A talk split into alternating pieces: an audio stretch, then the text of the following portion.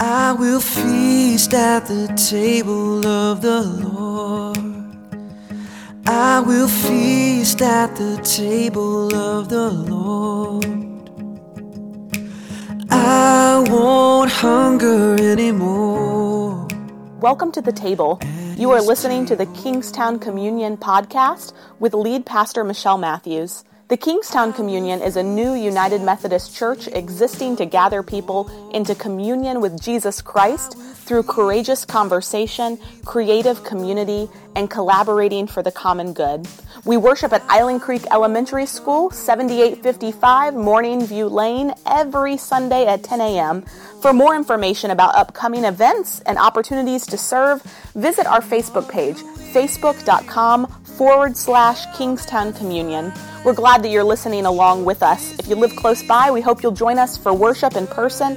And if you ever feel so inclined to help us by giving financially, you can do so on our website, kingstowncommunion.net.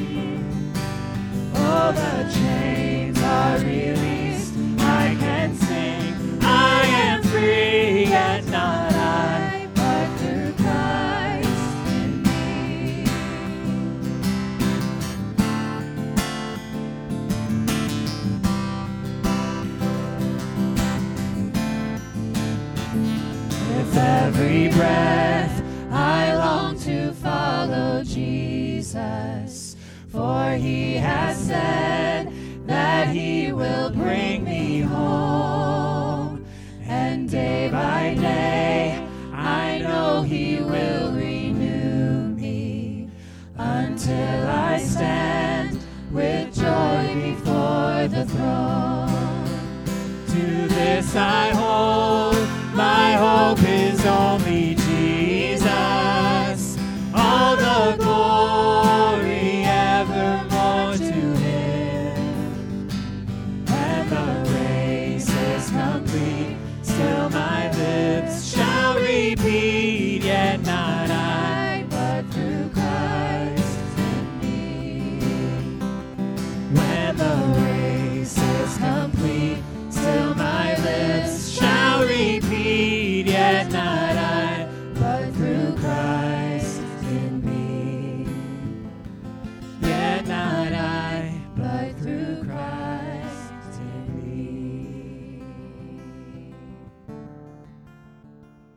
he entered the temple, the chief priests and elders of the people came to him as he was teaching and said, By what authority are you doing these things, and who gave you this authority? Once more, Jesus spoke to them in parables. Then the Pharisees went and plotted to entrap him in what he said. So they sent their disciples to him along with the Herodians, saying, Teacher, we know that you are sincere and teach the w- way of God in accordance with the truth and show um, deference to no one, for you do not regard people with partiality. Tell us then what you think.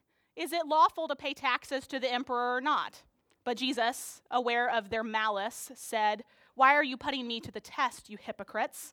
Show me the coin used for the tax. And they brought him the denarius. Then he said to them, Those or whose head is this and whose title? They answered, The emperor's. Then he said to them, Give therefore to the emperor the things that are the emperor's, and to God the things that are God's. The same day, the Sadducees came to him, saying, There is no resurrection.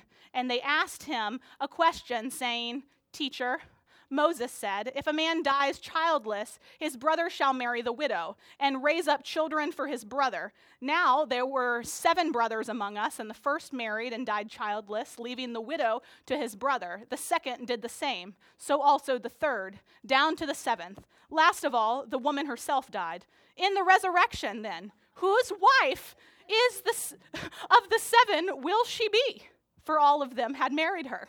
Jesus answered them, you are wrong because you know neither the scriptures nor the power of God. This is the word of God for us, the people of God. Thanks be to God. Amen. Amen.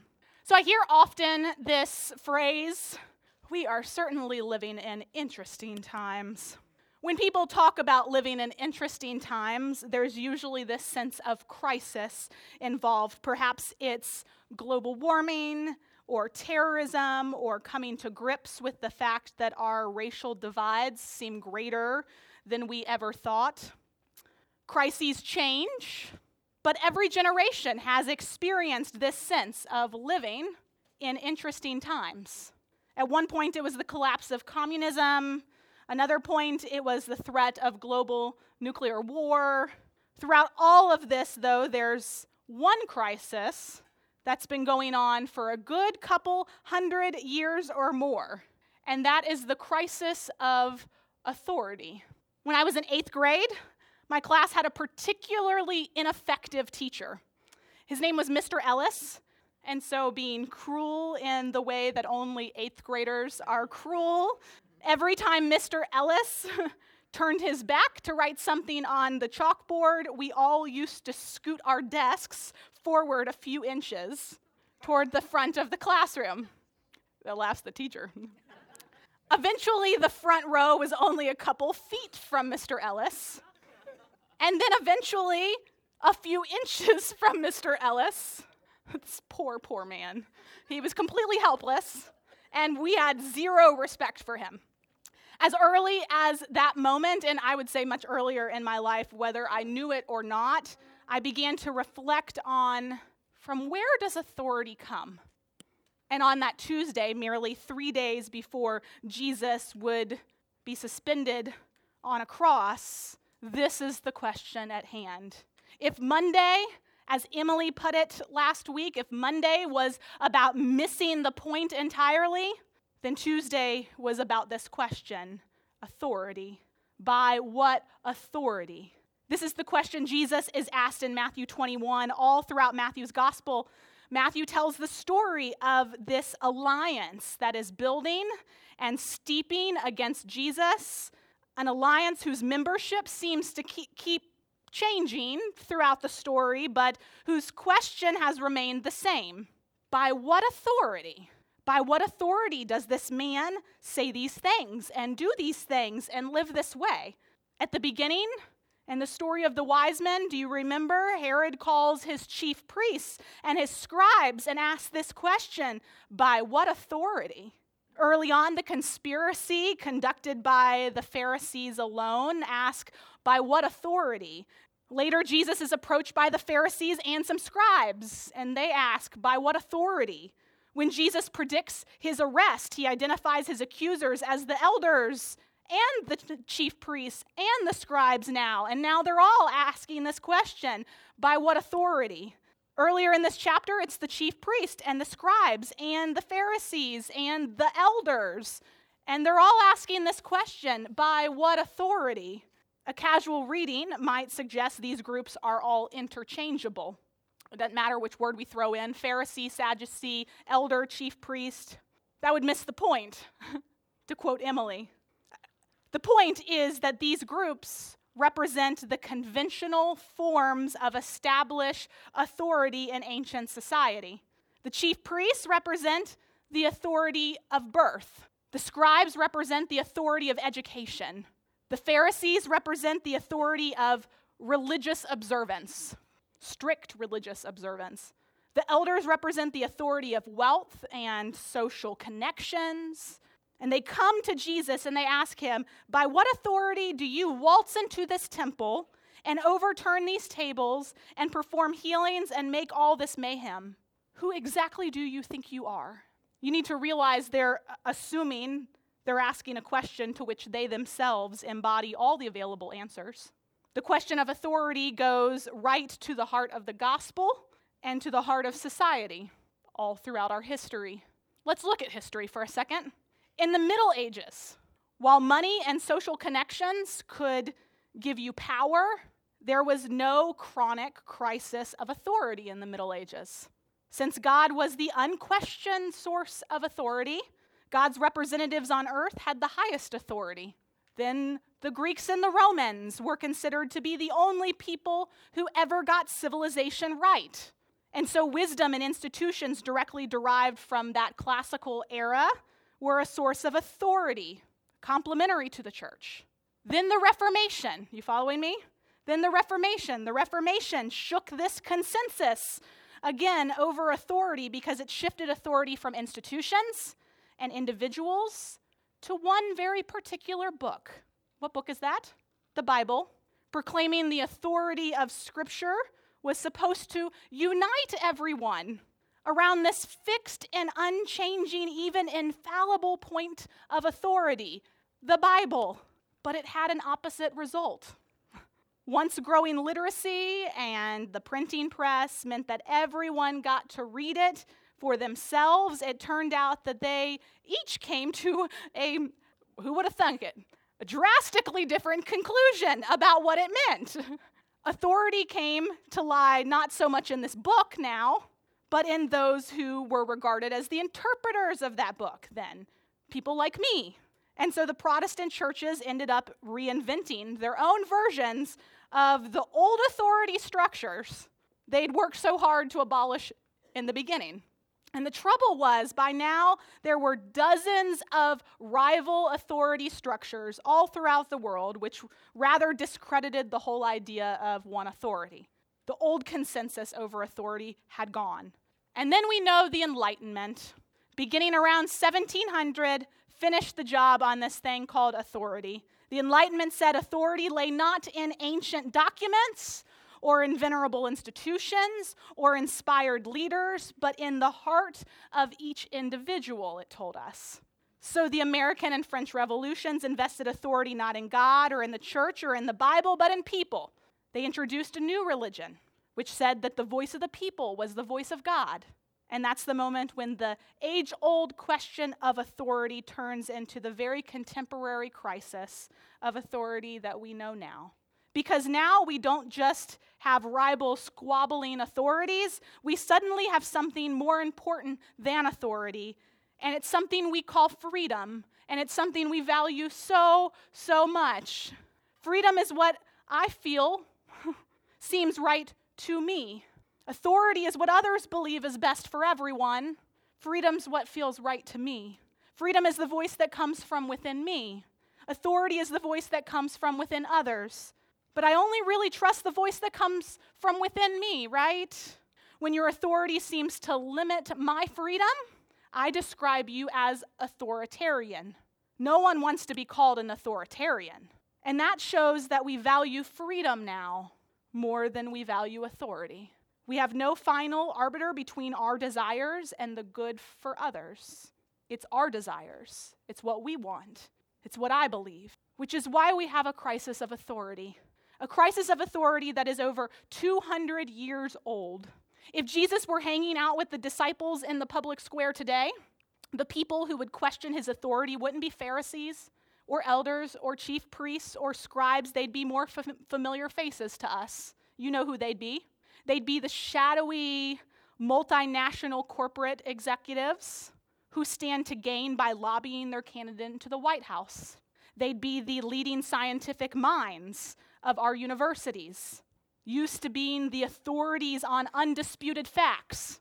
They'd be the psychological experts used to dealing with self proclaimed messiahs with delusions of grandeur. They'd be the media moguls, right? Used to shaping public opinion by claiming simply to reflect it. And what these figures have in common is that they represent the two kinds of authority that emerged from this historical landscape and that carry weight today. Only two kind in our world carry weight.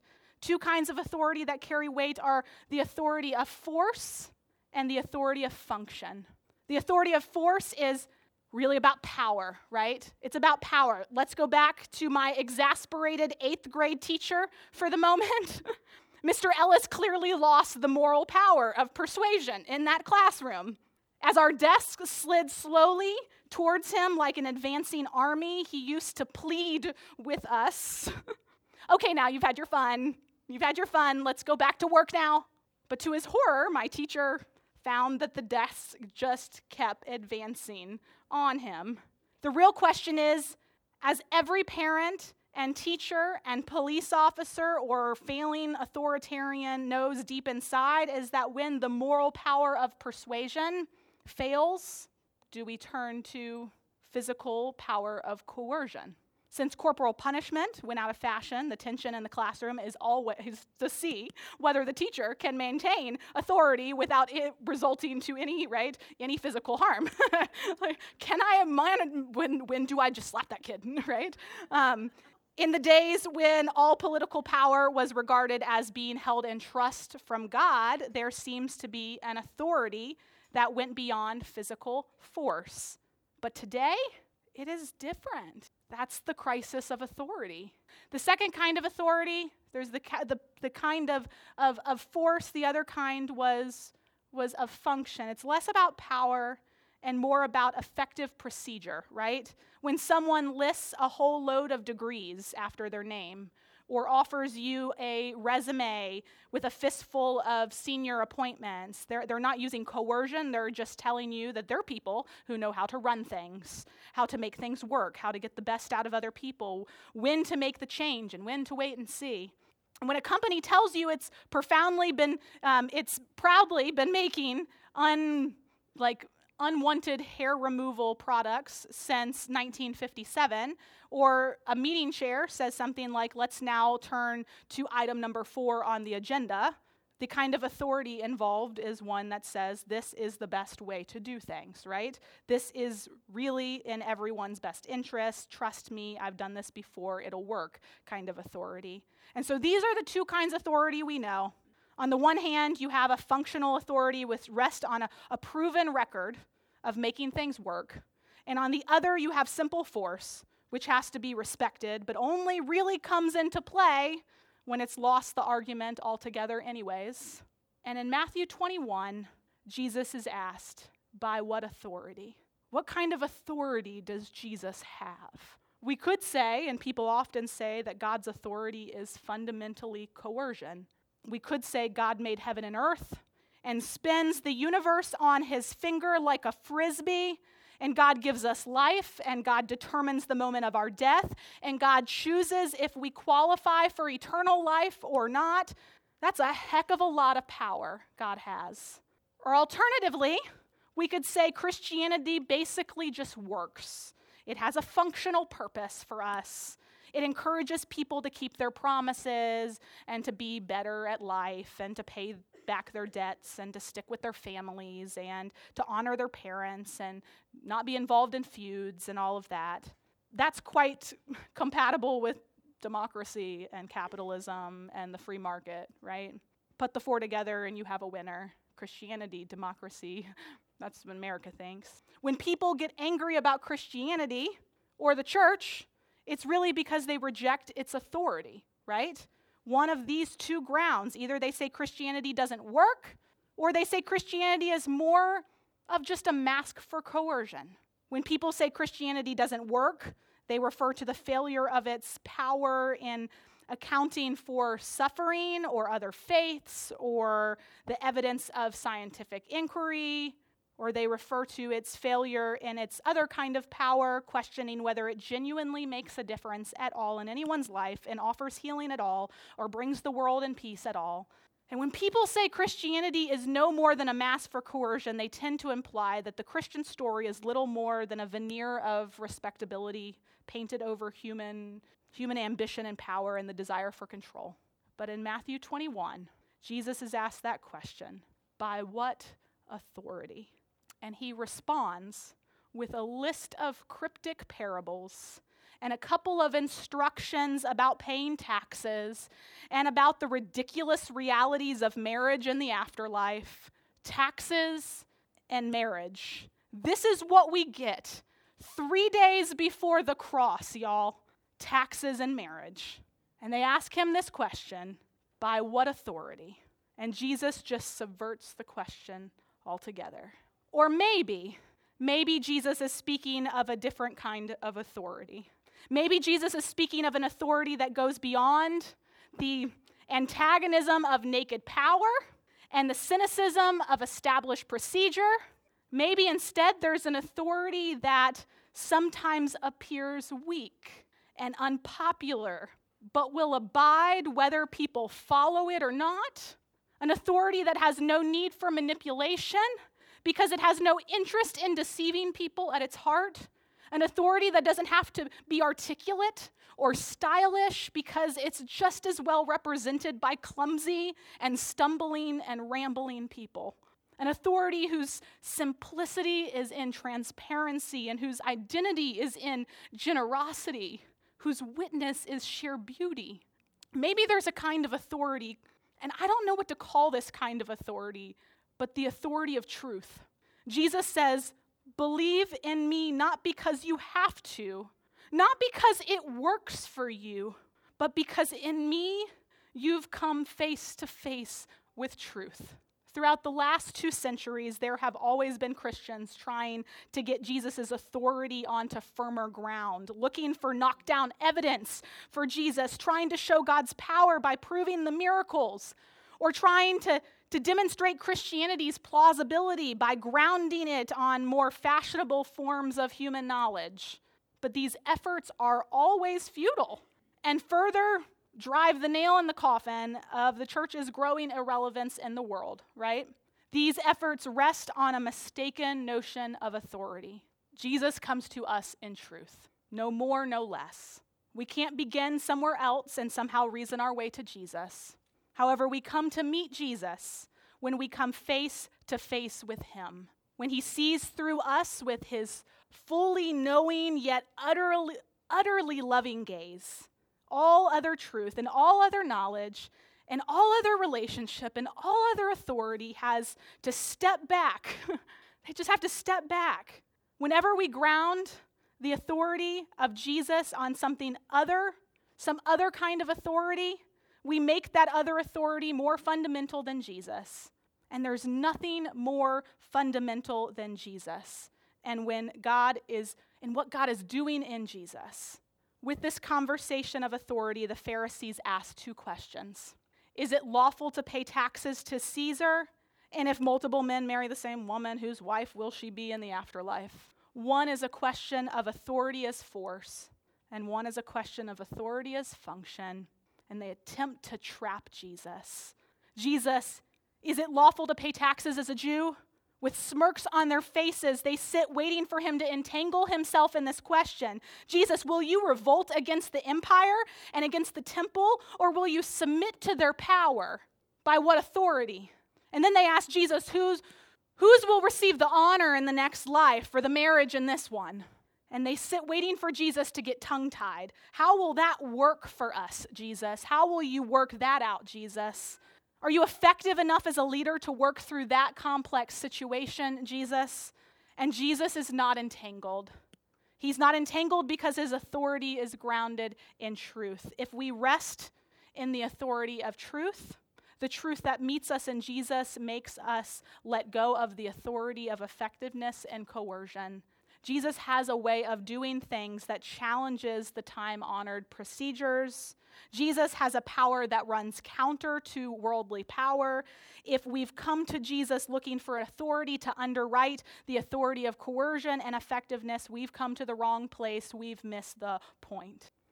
The people I look up to are people who have the authority of truth. I think of a friend who never shouts, never exaggerates, never, never, but simply lets her quiet yes be yes and her quiet no be no.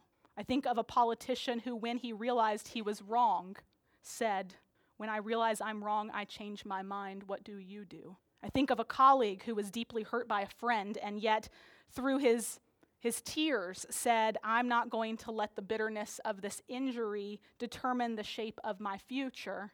I think of a woman who simply listens to people for as long as it takes to help them make sense of their troubled life. I think of a teacher who kept going, going in day and day into a failing school because he believed whatever it was these children needed, education had to be a big part of it. These are the people I look up to.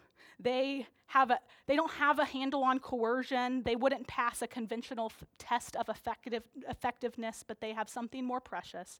These are the people for who are Jesus for me. The Pharisees asked Jesus about authority. They ask him about taxes and marriage and authority, but Jesus is not entangled by their questions and says, He says, Oh, you are so, so, so wrong. The questions are wrong. The assumptions are wrong. You do not know the scriptures. You do not know the power of God. Your foundations of authority are so skewed. Here you are grounding your authority on all these other things when authority stands right before you, an authority that has lived your life, has died your death, and will rise in glory and in truth. Too brilliant for you to, by force or function, ever find yourself worthy. As the band comes forward, let us prepare our hearts for prayer today.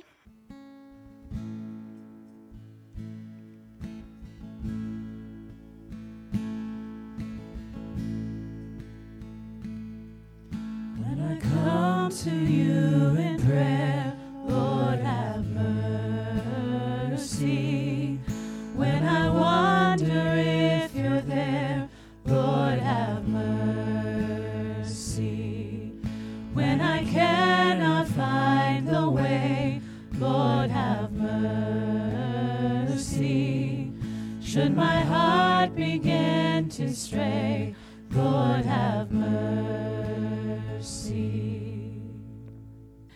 come to you as people who basically uh, want to be known for being good at life.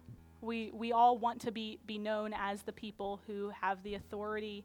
We want to be known as the people who are good at our jobs, that are good moms, that are good dads, that are good good at you know owning a house and good at paying bills and and good at using that degree that we got good at getting to the next step in life whatever that thing is ahead and and we ground our authority in, in things of power and in things of process. And we're not quite sure what it means to ground our authority in who you say we are, just the base of who we are, your beloved. On that week, as you began to walk towards your impending cross, you were asked by what authority. And you knew that no one was going to get that. We're not going to even get that. God, ground us in your truth today your truth that you came, that we rejoiced over you, and then we crucified you because we didn't understand the authority from whence you came. We join in that prayer that Jesus prayed in trying to teach us of, of who had the authority. Our Father who art in heaven, hallowed be thy name. Thy kingdom come, thy will be done, on earth as it is in heaven. Give us this day our daily bread, and forgive us our trespasses as we forgive those who trespass against us. And lead us not into temptation, but deliver us from evil. For thine is the kingdom, and the power, and the glory forever. Amen. Amen. My life is yours.